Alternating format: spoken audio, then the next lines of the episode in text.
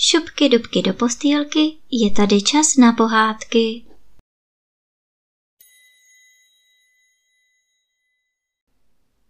Dnes vám budu vyprávět první kapitolu z knížky Říkání o Víle a Málce.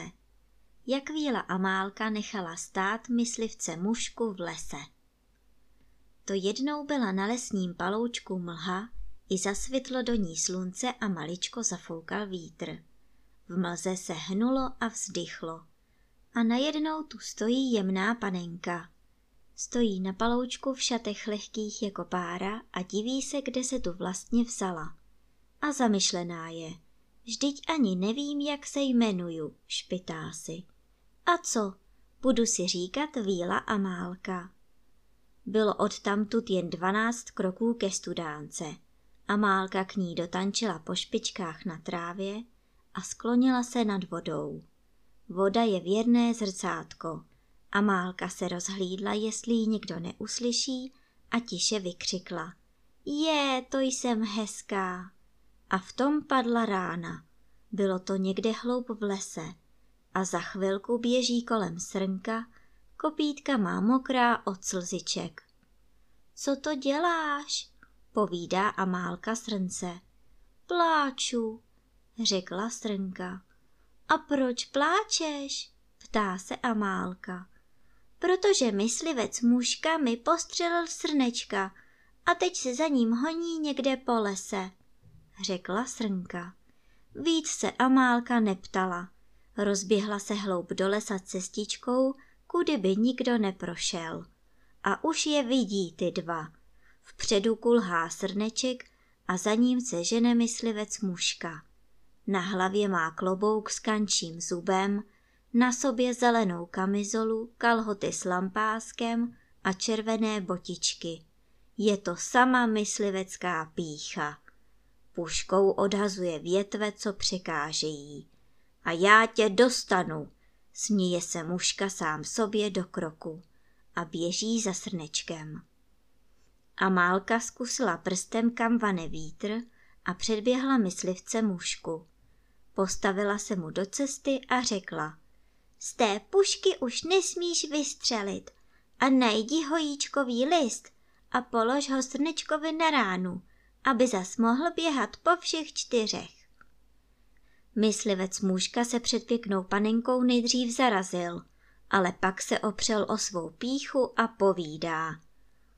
To by tak hrálo, abych místo střílení dělal srncům doktora a už je zas na skoku za srnečkem.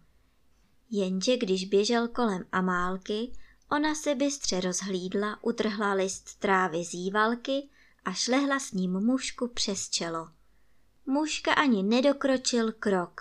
Zívl si, ospalost ho povalila do mechu a usnul tak hluboce, že les nemůže být hlubší. Amálka se k mužkovi shýbla a otevřela mu torbu. Byly v ní už jen tři patrony. A Málka nad každou udělala výlí znamení a potom řekla Srnečkovi, co stál opodál na třech kopítkách, už se nic neboj, i kdyby na tebe mužka namířil a vystřelil, ničeho se neboj. A když to dořekla, schovala se víla Amálka do stínu pod jedlemi. A myslivci mužkovi už se kazí sen. Vzdychl, posadil se rozpomněl se a sáhl po pušce. Nabil první patronu, namířil na srnečka a povídá. Teď se dočkáš. A stiskl.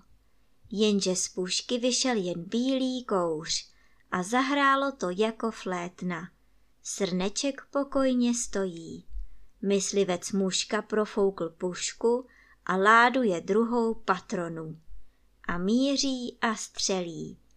Z pušky ale vyletěl roj motýlů a roztočil se mužkovi kolem očí. Srneček dál pokojeně stojí. To jako by mi někdo začaroval patrony, křikl mužka a nabil do třetice. Stiskl tak jemně, jak ještě nikdy nestiskl. Z pušky se ale vyhrnulo sedm sršáňů. Sedmý, ten hlavní, se usadil ve vzduchu na nitku od mužkova nosu a bzučí. jestli se v tu chvíli nerozběhneš pro hojíčkový list, pustíme do tebe sedm žihadel. Tohle vyhnalo z myslivce mužky píchu. Pušku pověsil na rozsochu a rozběhl se pro hojíček. Ulomil z něho list a přiložil ho srnečkovi na ránu. Rána jako by tam nikdy nebyla.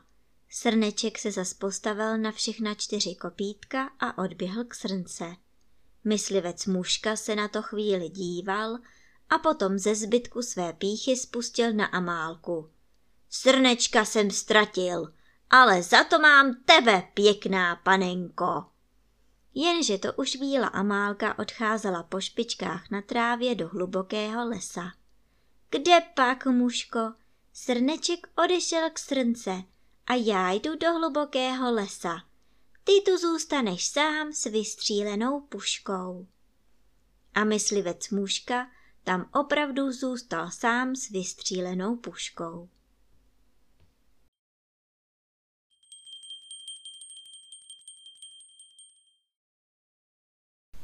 A teď už zavřete očička a krásně se vyspinkejte.